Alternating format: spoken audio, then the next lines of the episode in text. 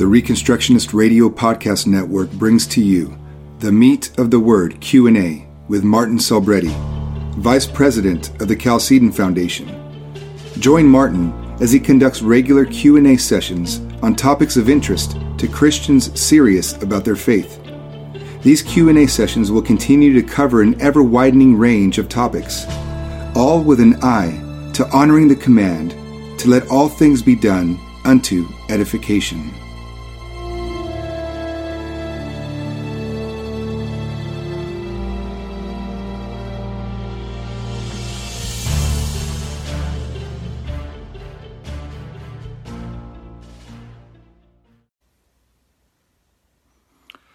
Here we are, live again.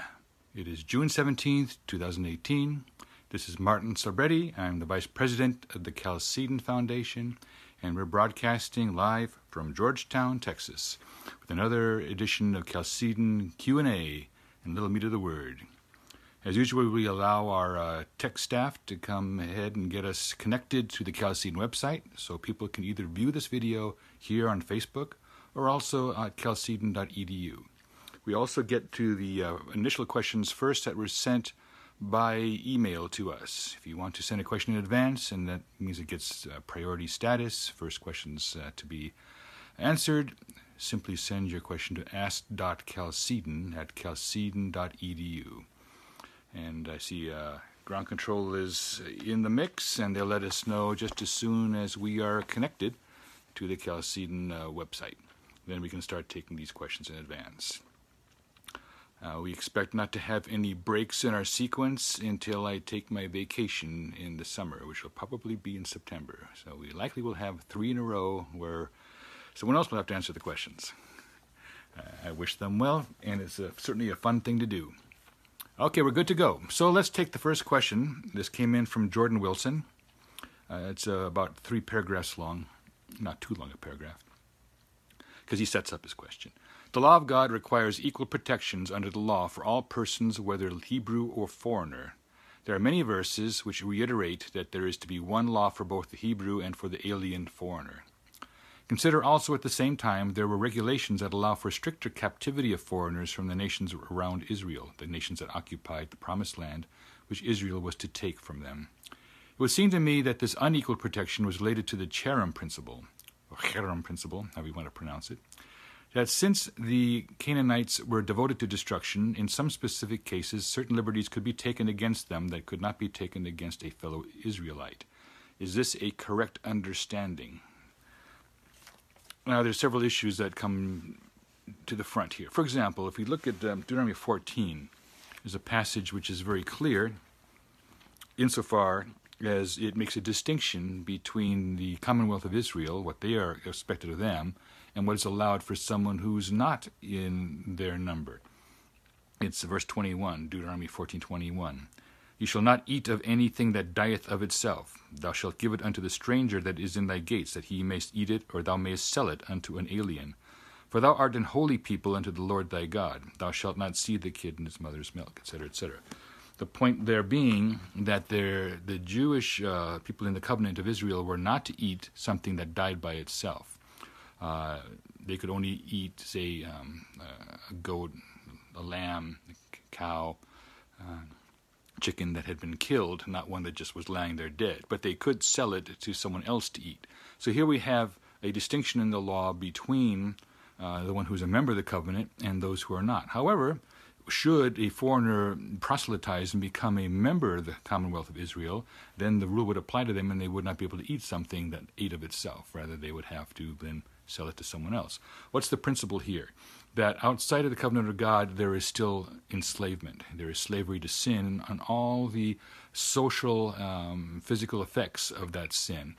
Uh, because there's a rejection of God's law and an adoption of some form of autonomy, normally the uh, statist form, uh, with pagan religions and things like that. Therefore, the uh, individual who is outside the covenant of God is in essence fair game. He's willing to be enslaved. He's willing to eat something that died by itself. Whereas the member of God's covenant would say, no, we're not going to eat the thing that died of itself, but we can sell it to someone who does not have this restriction on them. So, in one sense, there is a difference, and it reflects a difference in um, the slave mentality uh, of someone outside the covenant because he's still a slave to sin. There's no provision for his sins or her sins uh, because they've not um, glommed onto Israel. There's a fascinating passage in Zechariah where it says uh, ten Gentiles will uh, take hold of the skirt of a Jew and say, uh, you know, go, we will go with you because God's with you. You know, it's kind of like show us the ways of God, uh, and that kind of is what's going to ultimately happen. That the that there's an interest in the oracles of God, and people want to have them, and they will take strong measures to acquire the truth.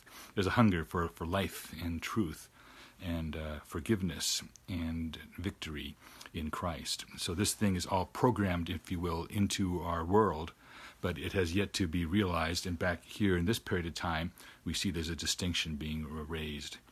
Also, there's an interesting thing about the fact that uh, the Canaanites weren't fully uh, exterminated like they should have been.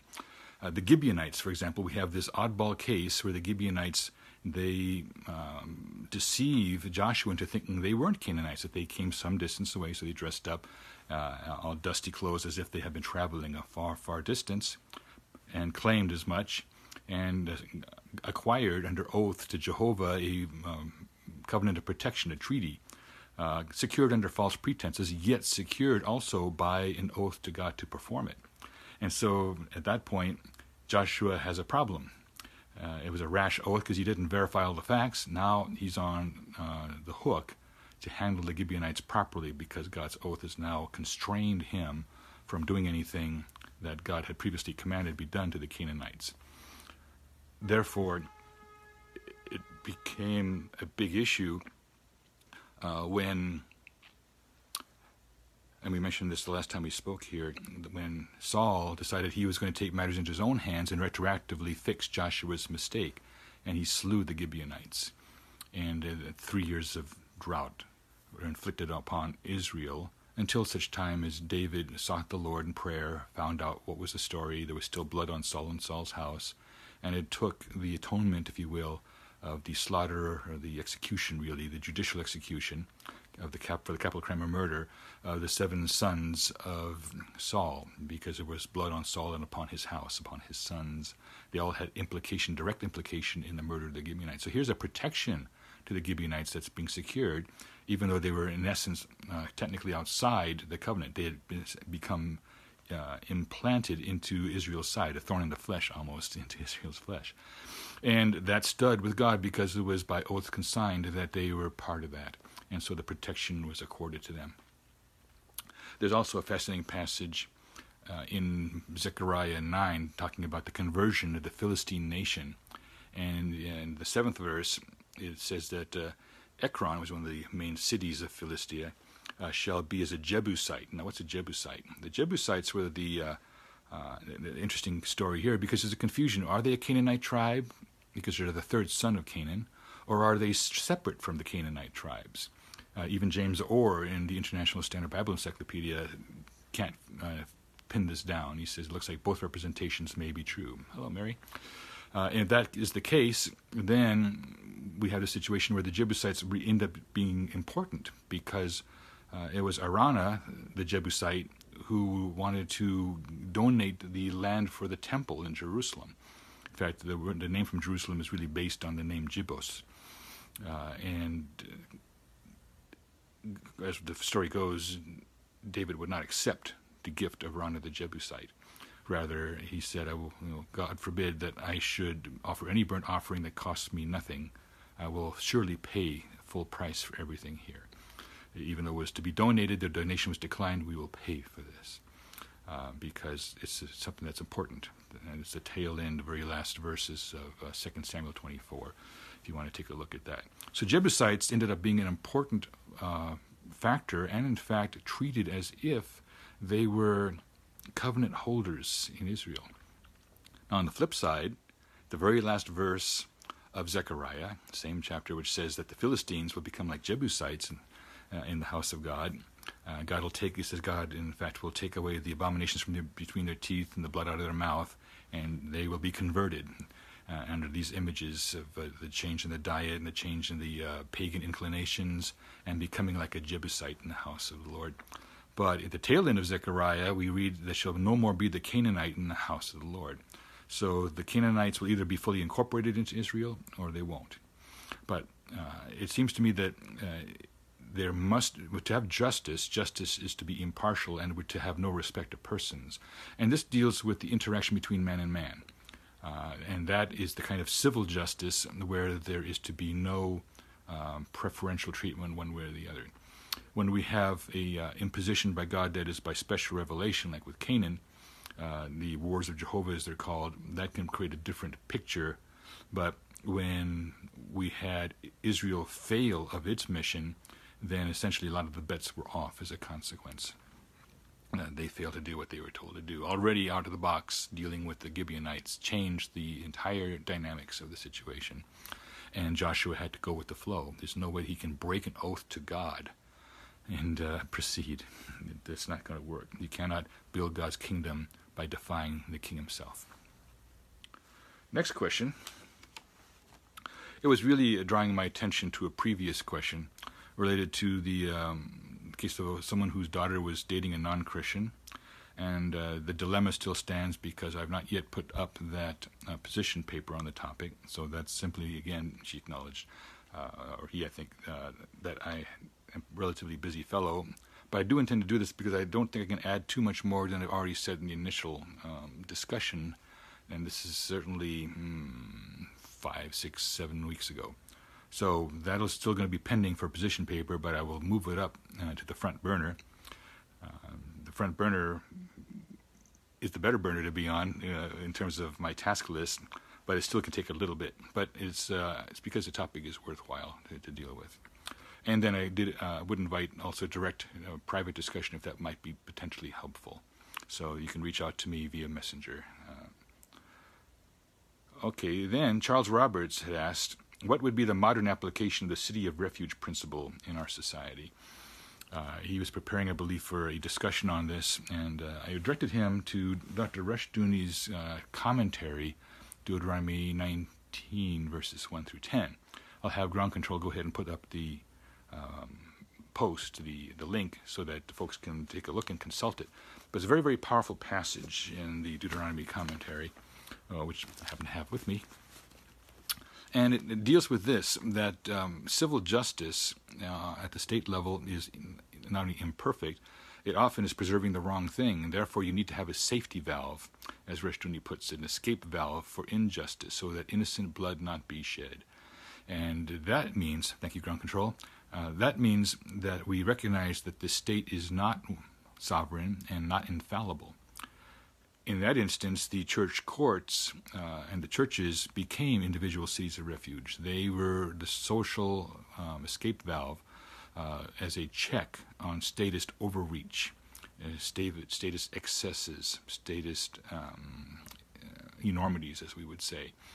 Now, the problem, of course, in modern America is most people are schooled to think that uh, Constitution first, Bible second famous line from Chariots of Fire when the one English official upbraiding uh, the runner uh, says, you know, in my day it was king first, God second. Well, that's a quick ticket for that nation to deteriorate and and be gone, and to collapse entirely eventually, uh, because they're building on the sand. If they believe that the uh, king comes before God, so when God is first, what happens? Then it means that the jurisdiction of a church uh, has the authority uh, intrinsically to intervene on behalf of a refuge, refugee uh, and become exactly that city of refuge. I think Rushdoony puts it uh, in an interesting place. Cities of refuge were religious centers in that they were to be governed by God's law in dealing with refugees, and the congregation was to decide each case.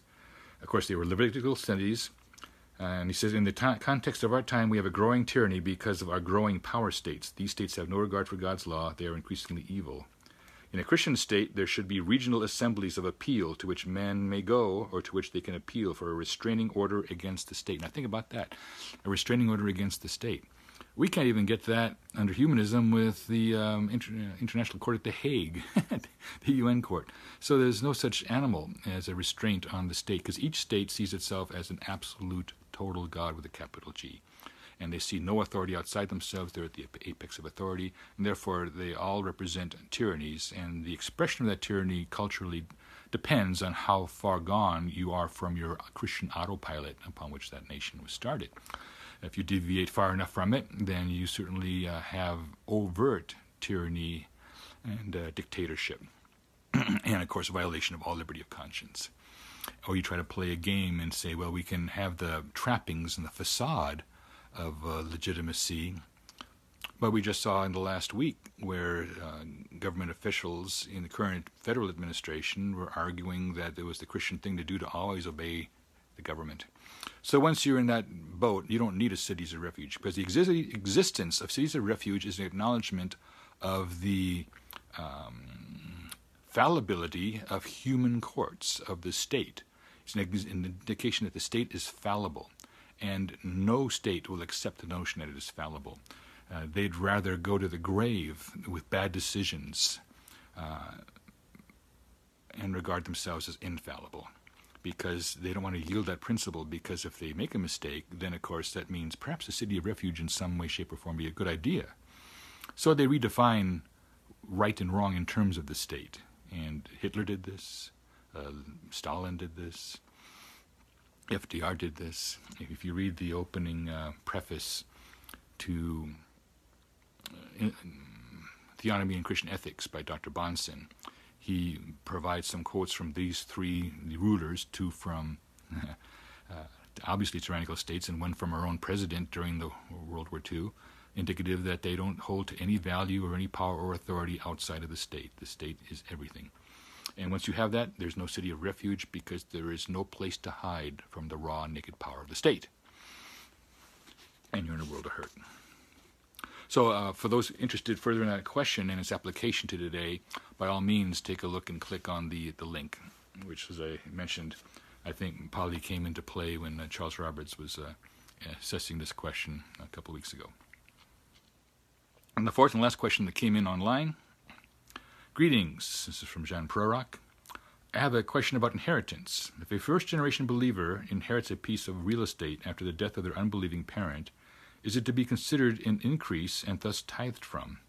It would seem to me, based on the concept of biblical trustee family, that this is not an increase in the family estate, merely its passing on to the next generation. Is this in any way changed by the fact that the child and the deceased, parent stand on the other side of the barricade? Thank you, Jen Perrott.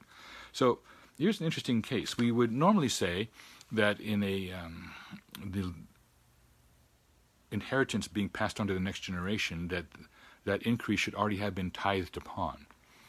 That is not the case, I would imagine, in where a non Christian parent, someone outside the covenant who would see no interest in subsidizing the kingdom of God and acknowledging a tax to God, uh, would have yielded anything to God. Uh, in terms of having this already pre-tithed, so we essentially have untithed capital then being laid up. Now we have the situation now where the wealth of the uh, wicked is laid up for the just. In this instance, God has taken that and moved forward. Think about this for a second. What was the situation with Abraham coming out of Ur the Chaldees? You know, his father was a pagan, and he was first generation born again. In essence, that was uh, Abraham's situation. He was called out of the darkness, but his father remained a pagan.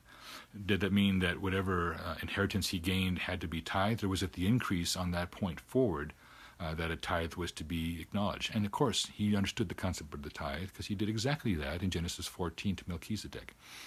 So the answer is again that the wealth of the just is laid up for the righteous, but it's not considered an increase, it's truly an inheritance. The meek shall inherit the earth. An inheritance, in essence, is not to be tithed upon. It's not considered an increase per se. It's not part of the, um, the you using your all your might to gain wealth, and then the stuff that was over and above your cost of production would then be given back to God. This does not block a free will return of uh, capital to God, but it certainly is indicative that now you have this capital, and now you're to be, be certain that it capitalizes the kingdom of God in your generation.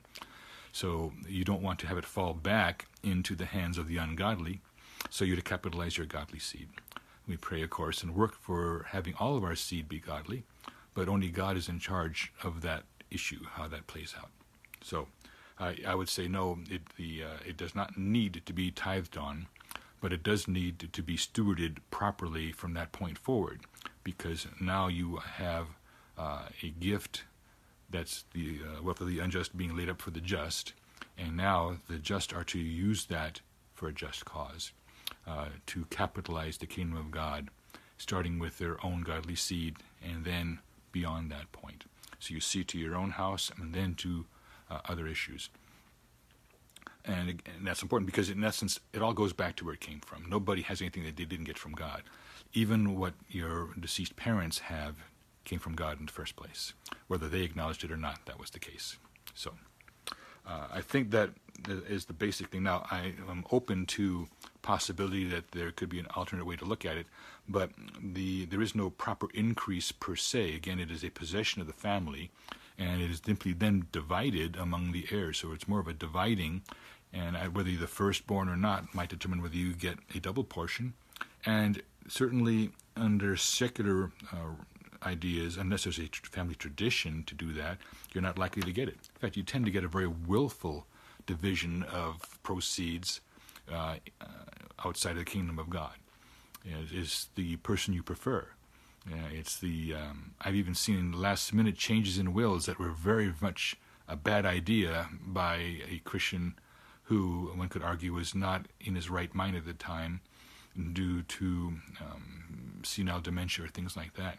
Nonetheless, the final form of the will stood, and it ended up harming the family's uh, inheritance as a consequence. So, the process of inheritance beyond this point should be a Christian one. Uh, so, you have a starting point, and then you move forward from there. It's future oriented at that state. So, that capital ought to be put to work for God's kingdom uh, at the family level and then beyond. So, Let's see, uh, were there any questions pending? I'll scroll back and see. I saw lots of folks telling me they're watching from Appomattox. Hi, folks. Uh, looks like uh, we're very lean on questions so far. I was uh, interviewed yesterday um, for, for, two hours for a video. That was kind of an interesting video um, where we spoke a lot about the foundations of Christian Reconstruction. And so, if we have a little dead space, I might talk about some of the things that were brought to light in the course of that discussion. But here we looks like we have an online question. Is it scriptural? Let me hit the see more button here. To effectively excommunicate someone from your life if the local church has not or won't do so, since too few churches even evaluate behavior based on the Word of God, is this a proper course or recourse? Well, we certainly have what's known as the right of free association. And if it is your contention that someone uh, is in such gross sin uh, that they should be have been rejected by the church, and the local church is not doing this, uh, you uh, and you know them to be bad company as a consequence, uh, unrepentant.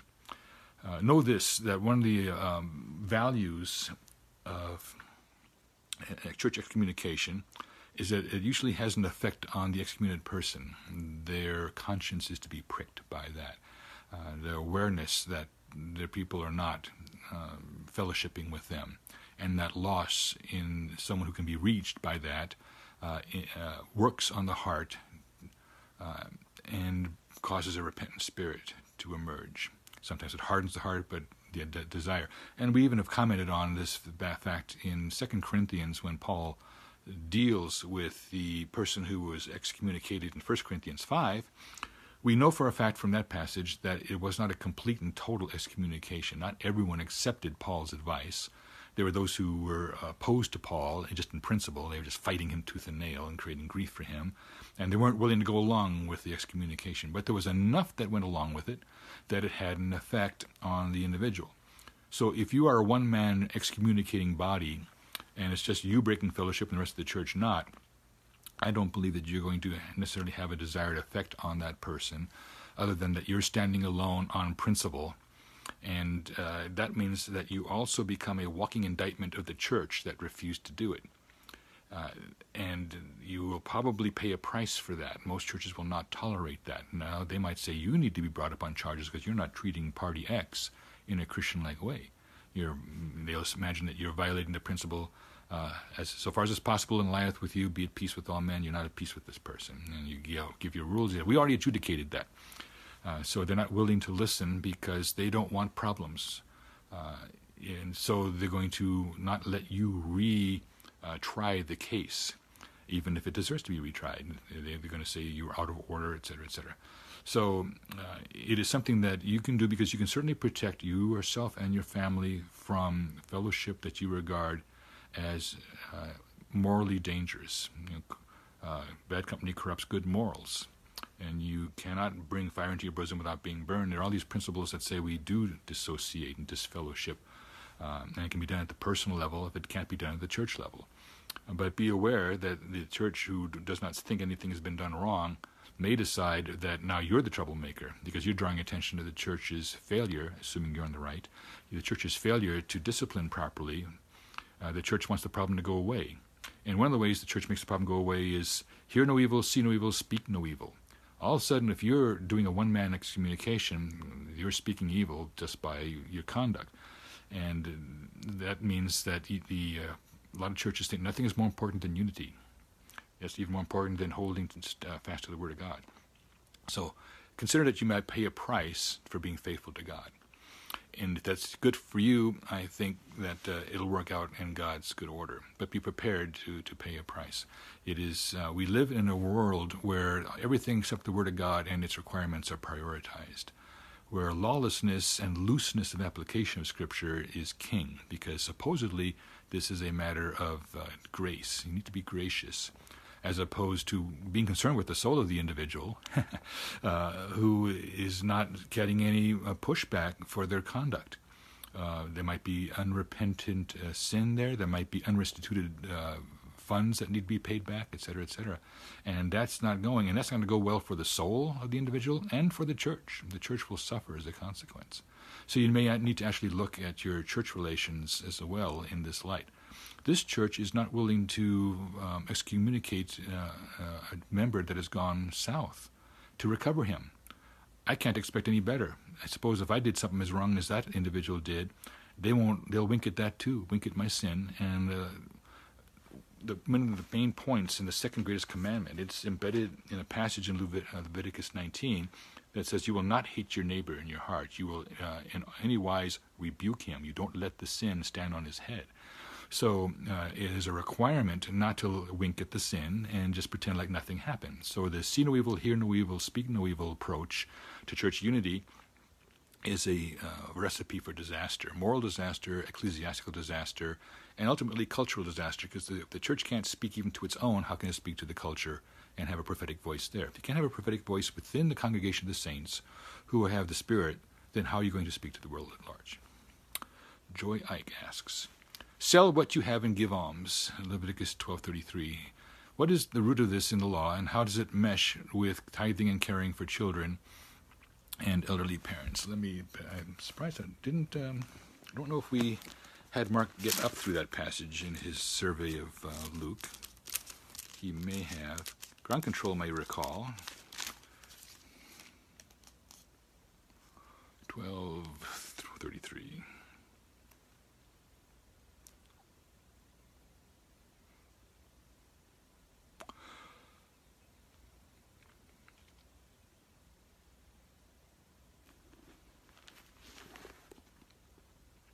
Of course, this was in, uh, in 22. It was something that he gave to the disciples. Um, so there's certainly a contextual restraint here.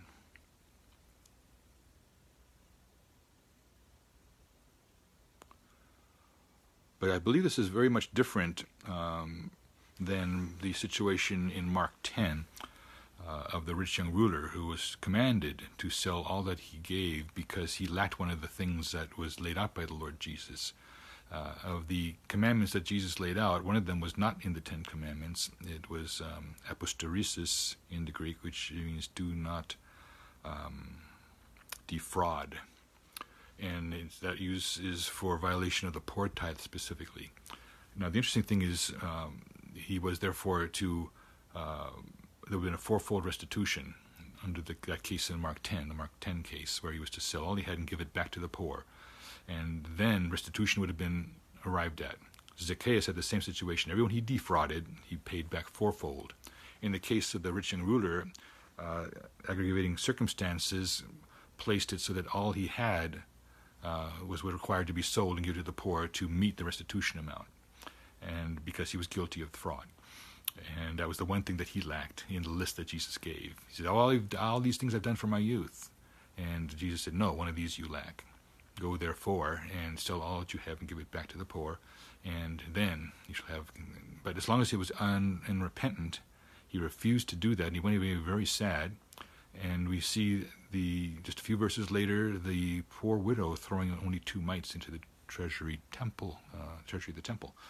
Uh, it should be noted that in the Maccabean period, just 150, 70 years before, Israel had wiped out all poverty. They had realized the promise of Deuteronomy 15:4 that you shall have no more poor among you if you keep the poor tithe requirements, and they did. Uh, they had a surplus of money uh, accumulated at the central temple, 200 talents of gold, 600 talents of silver, uh, according to the um, the book of Maccabees, I think it's Second Maccabees three. And so this excess was there because they had no poor people to give it to. But as is usual, people start to sit on their lees and they stop. They start to disobey and they start to grind the faces of the poor, which is what happens according to Isaiah, first chapter, when you don't take care of the poor, when you ignore the poor tithe. And boom, we're in that situation again. And the rich young ruler was one of these. Now, this is a little bit different because it says give alms. Alms are always a free will offering. So the case is not the same as in Mark 10. Uh, and I think he's simply inviting um, prolific giving and generosity, and that this should mark the heart. Uh, like the Proverbs 31 woman, she extends her hands to the poor and the needy. This is what marks her. She, uh, in fact, that's the reason. Like two weeks ago, we talked about why is there a um, provision in the law of God that allows the father to overrule a, a vow of the daughter within 24 hours. And what is that vow? The specific ordinance had to do with her promising to give God a gift over and above what God requires. That's the only vow that she, that the father uh, and the husband could subvert and release the wife or the daughter from. And what does it do to? Because the woman is compassionate and cares and zealous for God and His cause.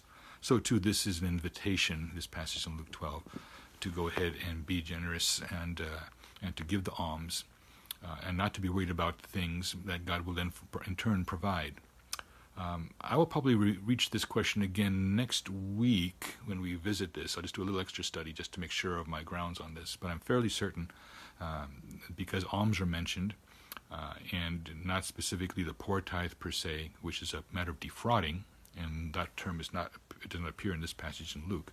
In fact, it's a very very long discussion with the disciples, not with one individual who said, "What must I do to inherit eternal life?" as the rich young ruler was in Mark 10. So very different cases, and let me parse this out in a little bit more detail. Uh, I'll consult some of my big fans up there. Uh, Hendriksen on, on Luke would be a good source, uh, and Godet and others that I have on the shelf. Let's see here.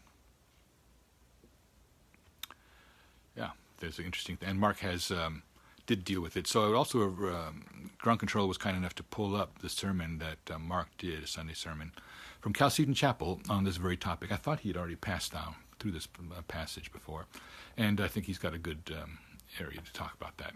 So by all means, if you want to get a little bit more detail, and I will consult that myself just to refresh my memory, because Mark has a couple of sources I don't have, and vice versa. So between the two of us, I think we'll have a, a pretty good uh, revisiting of this topic next week. Roberto asks, speaking of the poor tithe, what is the percentage that should be given? Is it only after 10% is tithed? Well, the principle is that there's a full tithe to be given every third year. Now, uh, and it's to be given eye to eye. This is discussed in detail in Tithing and Dominion by Powell and Rushdoony. So that'd be the place to go for the details. The main thing is that the community does it and it improves community. There's, it's amazing to me how many parts of the law of God actually improve the relationship between man and man, man and woman, women and women. Um, for example, why is it that you're supposed to, when you see your enemy's ox wandering around, you're supposed to return it to your enemy? Well, God has several motives, but one of the things that can't be missed is that now there's a sense of community between you and your enemy. You've done some good to your enemy. You brought the ox back. You did not uh, rejoice at your enemy's loss of the ox. Rather, you took the trouble to take the animal all the way back to your enemy.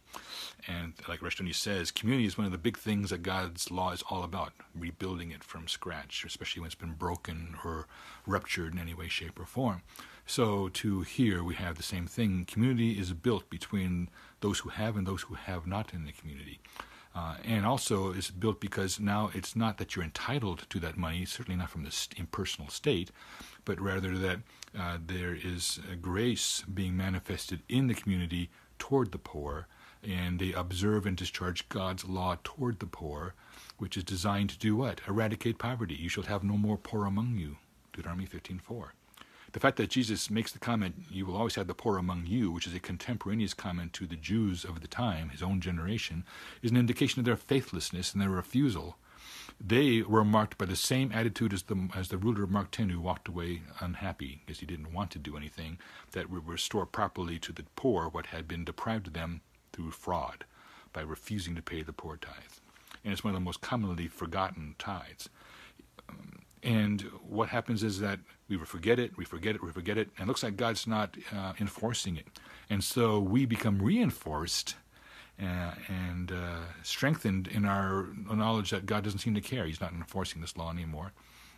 And we're very, very wrong about that. And a culture that um, refuses to do that then will set up potentially uh, statist solutions to the poor poverty, the poverty problem, a war on poverty, and be spending 20%, 20 to 21% of your income to fight poverty and never solve it, versus 3.3% of your annual increase and actually solve it God's way because it doesn't take a lot to solve poverty under God's law. Uh, God has portioned out everything in this creation of His so that He knows better than anybody what it takes to solve a problem. Uh, that sin brings into the picture, or that even um, natural evils can bring into the picture. Storms and droughts and floods and things in this order, uh, we can always recover from these if we observe God's law wisely in respect to them. Here's another submitted question. When listening to a news report about some occurrence, it is important to consider the source in terms of its reliability. After all, won't someone's adherence to God's law color the way any situation is addressed? Okay, I like this question because uh, it is certainly possible for a terrible news source to get the truth. Uh, it was funny, I just had a conversation in the last 24 hours where the, someone told me it looks like there was a concerted uh, effort to oppress American black farmers by refusing to give them the various handouts and subsidies that the white farmers had, and then to continually harass them with all sorts of regulatory investigations that the white farmers didn't have, et cetera, et cetera. Uh, and I said, What was the source for that? And I said, NPR. And I said, I am not surprised. Now, the person said, Well, what are you not surprised at? And I said, I'm not surprised that the government would do that. She, and she thought, oh, I thought you were going to say you're not surprised it came from NPR. Uh, NPR can certainly tell the truth. Now, they have a axe to grind. They want to promote a Marxist statist solution to this problem, right? As opposed to a biblical solution. But it doesn't mean that the fact itself that's being reported is inaccurate.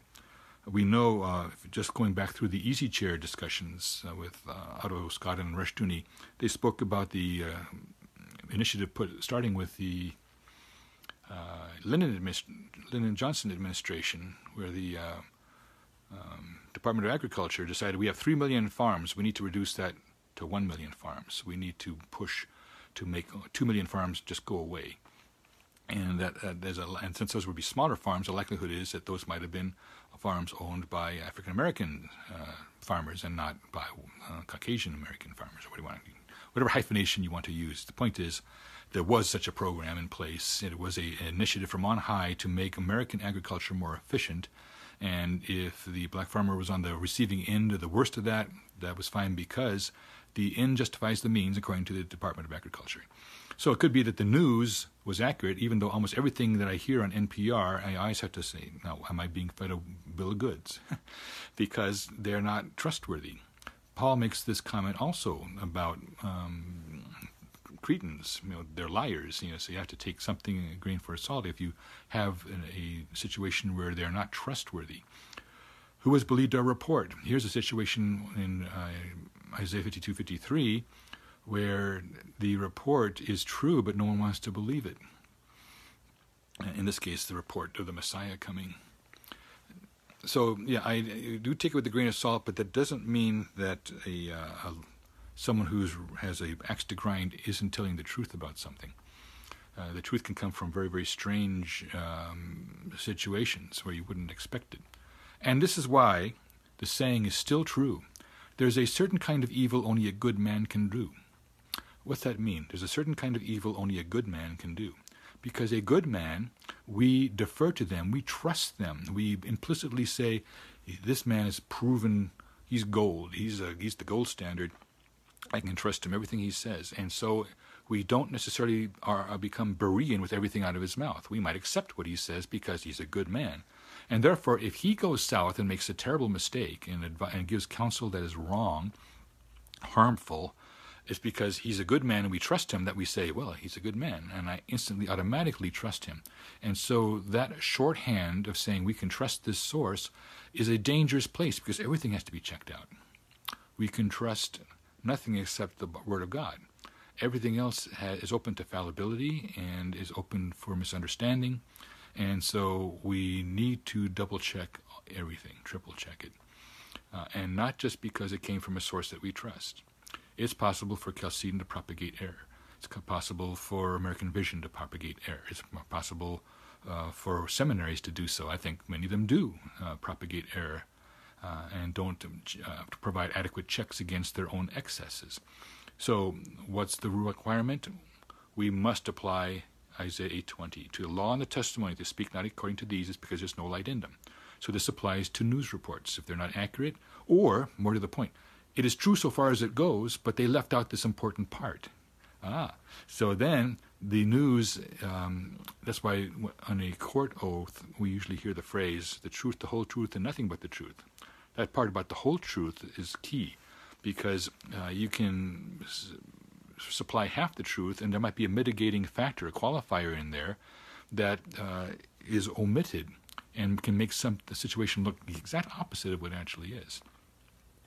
And by the way, the reason that we're glommed onto these news people is that statism is very intent on controlling the narrative because they live and die by the narrative that is accepted by the bulk of the people.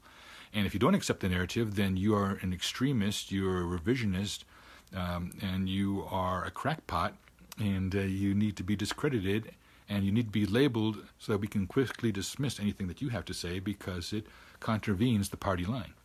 So, uh, if you float a counter narrative, and God in Christ has floated the most profound counter narrative in history, one that will actually uh, uh, alter everything and pull everything into its orbit.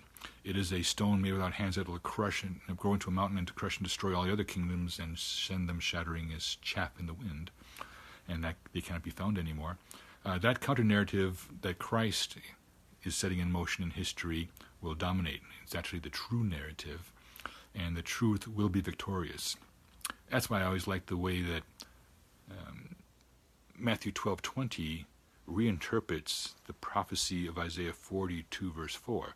In the original, it says, The Messiah, he shall lead justice to truth. When it's quoted by Matthew, Jesus says, He shall lead, the Messiah shall lead justice to victory. Truth and victory are correlates. The truth will be victorious. What is the word truth? In the Old Testament, Jesus says victory. So there's no question that the truth will come out. It'll be shouted from the rooftops. Ultimately, we've been told that. So we don't have to fear for that. But we do need to be aware that we um, people can manipulate us with their stories, with their narratives. Uh, it, it it can be a powerful thing if it's the truth that's sending a wave or a, a torrent of uh, action-mindedness into people's hearts, stirring them up.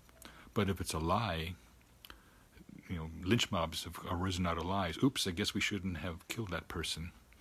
Uh, now the truth is out. It was a perjured testimony or misidentification. Dangerous things happen when people run with something that's not true. Or apply the law of God improperly with the truth. It's always possible to have the truth and to use it unrighteously. Uh, that's why this question always arises what about Rahab and uh, the Hebrew midwives? They refused to tell the truth to people who would use it for evil. It's because the status authorities had forfeited the right to the truth because they would use it to propagate evil. So let's see what's next here. Oh, there's a final question? That's odd. I didn't know we are moving so fast. Maybe you don't mean in the sense of time, but last question submitted online. Let me make sure I can see the whole thing. Yes. Why do you think many who hold an opposing view to the law of God seem to be on the cutting edge of issues relating to health and wellness, while upholding things like abortion, euthanasia, and homosexuality? Well, one possibility is man centeredness. If we have an anthropocentric orientation, that man is all important, then things like health and wellness relate to the man. And we're more interested, therefore, in the things of the body, man's body being seen basically as a, an intelligent animal, the naked ape, as Desmond, Desmond Morris, I think, called him in his book title. Uh, and therefore, if you are centered on man, then only things of man are important the main business of uh, humanism is, is, you know, man is the measure all things. Protagoras, I think, said that. And that's the whole point of humanism. So, in essence, the, the reason that that's the case is that they're putting man first in all these categories. Therefore, man's convenience is made important with abortion and euthanasia and homosexuality. We want to have, uh, have uh, license and libertinism so that man is not restrained in any way, shape, or form because we put man first. In a theocentric situation, man is under God, and God is placed first. Uh, and that changes things up significantly. Now, what often happens is that we have them ahead of us in certain areas of knowledge and research because too many people who put God first put nothing second, as opposed to saying, God's first, and that's going to shape everything I'm going to do. I'm going to be the best uh, health and wellness practitioner I can be under God. I'm going to investigate ways to improve the health of man. Uh, but we don't have that by and large. The number of Christian physicians is dwindling and has never been large. Uh, it seems that going through some of these secular schools takes its toll um, because they push the evolutionary message over and over and over again, uh, passing through medical school, etc. And that's the price that you have to pay uh, for your soul. You're going to have to give up your soul, if you will, uh, to go down some of these paths. But if Christians decide, well, we're going to, supposed to take every thought captive to the obedience of Christ, and all things are to be in subjection to Him, as Hebrews asserts, then our mission is therefore to take all these thought captives, to be excellent experts on the area of health and wellness. Uh, Rushdoony has a book. We just recently published it, I think last year, if not 2016. Was 2017, one of those two years um, about health and wellness. It's all of his medical reports uh, that were published in the Chalcedon Report over a span of a couple of decades, all accumulated in one place, in one handy book. That's indicative of the relationship of Christianity to the medical profession, to the health um, professions, and the fact that a doctor stands in a Levitical or a priestly role in culture. Uh, it's fascinating some of the things that arise when you apply biblical law and biblical categories to the medical profession. Uh, for we have this in um, modern corporations, we have the notion of the limited liability corporation, uh, and that's not biblical. Limited liability. The Bible has the position of full liability. You're fully liable, liable for everything that you do. In other words, to, to the extent of the liability uh, restitution requires that you be the liable party and responsible. That's what we mean by liability.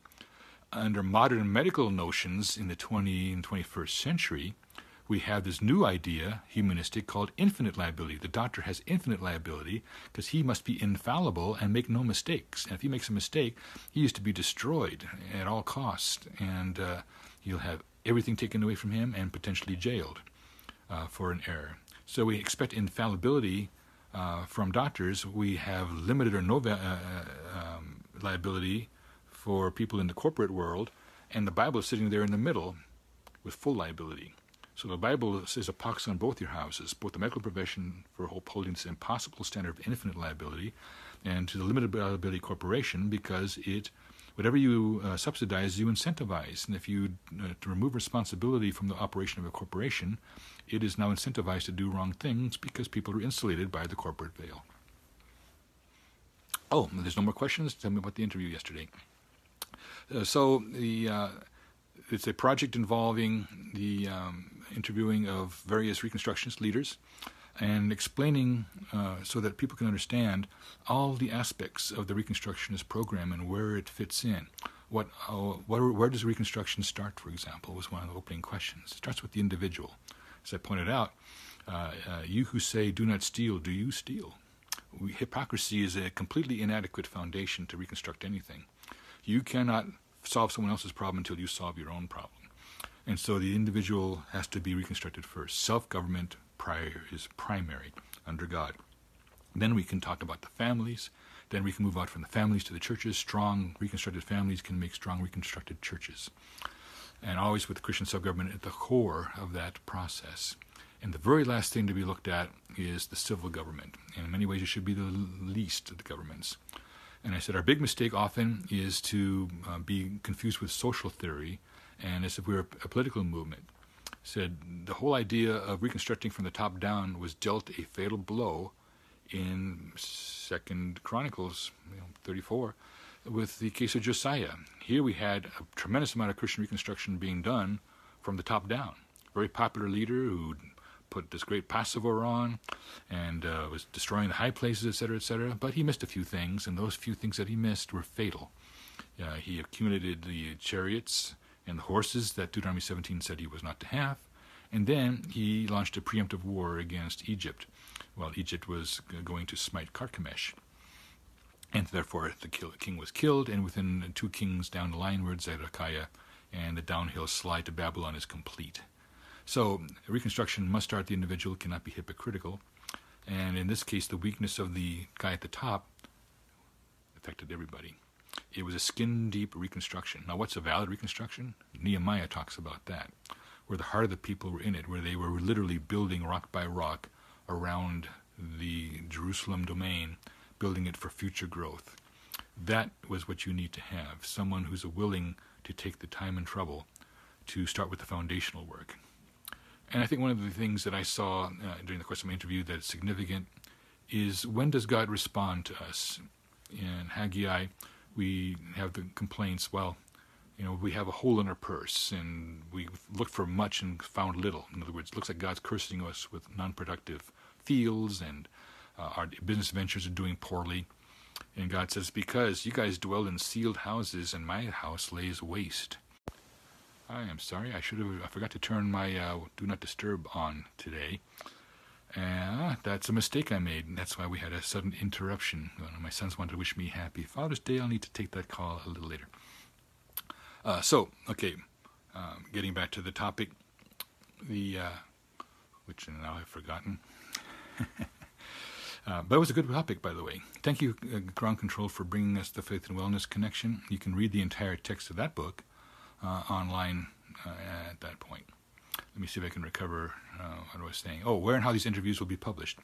Um, they will actually be turned into a film that uh, I understand is expected out the last quarter of 2019. And uh, the rest of the details are murky because they're just getting started. I think I was the second individual interviewed, uh, but there's going to be a lot more being interviewed coming up. So uh, I think it's going to be an exciting little project and another way to um, where someone who has a heart for this thing, uh, for the idea of bringing the uh, the Word of God in its fullness to the people, um, and to overcome objections, and that's part of the process. So in essence, it was as if I had a two-hour Q and A yesterday as a warm-up to today's Q and A. But uh, yeah, that's when they'll be published. And uh, as soon as we get closer to that, um, I'm certain that uh, the producers will go ahead and get it. It was interesting. They had us um, do the interview at the Georgetown County um, or City Courthouse, historic courthouse downtown Georgetown, which is a building that was erected in the mid 1800s. And so we actually had the, in the place of law is where I was interviewed, and uh, where the law perhaps was better observed in terms of reference to biblical law 100 years ago than today. Because now humanistic law, positive law, prevails, and that's the big failure that we have. Ground control, how are we doing on uh, time on our, our mission today?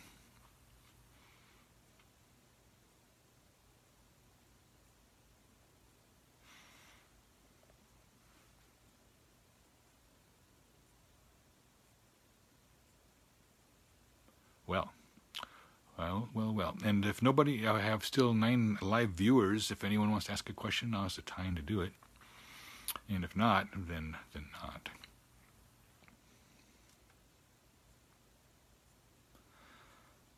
And uh, by the way, when we were um, had this interview yesterday, it's interesting because the there are so many folks who don't understand the full extent of postmillennialism. Uh, it's like we absolutely have to have a failure at the end of history or this, oh, Shelby has a question. And those are always the toughest questions, my dear sister Shelby. What can you ask me, Shelby, that won't make me look bad? Feel free. And I don't know if there's any latency or delay, but um, you might be typing it up as we wait. Kevin is with us.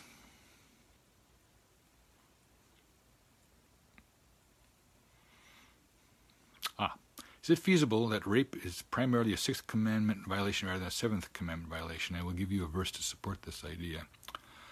Okay, if we're going to talk about that intense a topic, we're not going to be able to do justice to it in the remaining six or seven minutes. Um, because I'm going to want to, but go ahead and provide the verse so everyone can understand what we'll be grappling with next week. We'll put this on the top of the list alongside the other question uh, that we discussed. Ah, uh, there's a difference. The the Luke asked an interesting question, and I'll take that. The present the the law that you're talking about, Luke, which uh, is in Deuteronomy 22 verses six and seven, is to protect the species. If you take the eggs and the mom, at that point we have the, the potential that the species itself will be extinct, and God's law is structured as to prevent that from happening. So if you only take the eggs and the mom, the dam is the word used in the Old Testament, is then capable of um, having another generation of birds, and the species will still be uh, intact and preserved rather than destroyed for all time and denied to the our posterity. So, uh, and this is what's interesting to me because there's a preservation of the species. Uh, it might be a factor in this that that law ends with the promise that your land, that your days may be long in the land that the Lord God giveth thee. It matches almost word for word the promise with the fifth commandment to honor your mother and your father. So uh, it's a fascinating passage in respect to that. And that would be the least of the commandments. And so I don't think it relates necessarily to the, the bear situation. Um, with the bears, so long as the uh, cubs have been weaned, you could certainly shoot the mom. I, I suppose. I mean, it's still it's a brutal thing, but if here's an area where man and nature is at war because man is at war with God and is lawless. This relationship between man and nature will change as the postmillennial situation slowly comes to bear century after century, no pun intended. Then the promises of Isaiah 11 will prevail where you know the young child can play on the uh, hole of the asp and the basilisk and the cockatrice's den, and then the the we see that they shall neither hurt nor destroy in all my holy mountain, for the knowledge of the Lord shall cover the earth as the waters cover the sea. So man being at odds with nature and vice versa is a thing put set in motion by the fall, and as the curse is being reversed over time through the pouring out of God's Spirit upon all flesh, a change in nature arises. Not only that leads to longer lifespans, as indicated in Isaiah 65, but also the relationship with nature itself. So, as when Rushdoony talks about Romans 8, 19 to 23 in his commentary on Romans, he gets down to the nitty gritty, agreeing with Calvin that not only is um, the animal domain to be uh, completely uh, resurrected and restored, but even the mineral domain, because the things of the world, the rocks of the basement rocks of the earth, all they are uh, afflicted and in um, vanity and futility because of sin. They rust and they rot and they decay. And all these things that are present in today's world are an effect of, this, of uh, sin, just like death is. And all this is to be reversed by the preaching of the law of God. And Rushdoony does an exposition of that in his passage of the book of Romans, uh, Romans uh, 8, 19 to 23. Very, very powerful passage. Yeah. Okay, Deuteronomy 22. Let me just check this here, and there's a see more. Okay, so you're going to tie this passage uh, back to the which of the two commandments. So we will take this as I think the second question next week, and uh, see if we can't share some biblical light on it. So I think we're going to go ahead and close it. But thanks for sharing that, and I will see the entire thing online when I uh, pull that up. Uh, right now, I can only see the first four lines, but I'll look up the entire passage in Deuteronomy 22, 27. Then we'll take a look at the question that was raised by Shelby on the question of rape. Um, one of the more serious things that the scriptures do talk about. Uh, because God made man upright, but man sought out many devices, Ecclesiastes tells us. And we live in that era where men continue to think they have temporary success with the many devices that they have innovated. And God is not mocked. You will always sow what you reap. So it's better to reap wisely. To that end, we'll go ahead and close this issue of uh, Chalcedon Q&A. Uh, thank you, Chalcedon Foundation. Ground Control sent me the question in its entirety, and I'll review the stack and make sure the two questions that we left open-ended today, uh, as requiring additional time, will become the first questions for next week. We'll see, see you all then. God bless everyone, and we'll catch up with you then. Bye-bye. Thank you for listening to this episode of the Meat of the Word Q&A with Martin Selbrede. We pray that you have been edified by the content that you've heard on this episode please visit chalcedon.edu for some great resources and reconstructionistradio.com to download your favorite audiobooks. Until next time, may the Lord richly bless you in all that you do.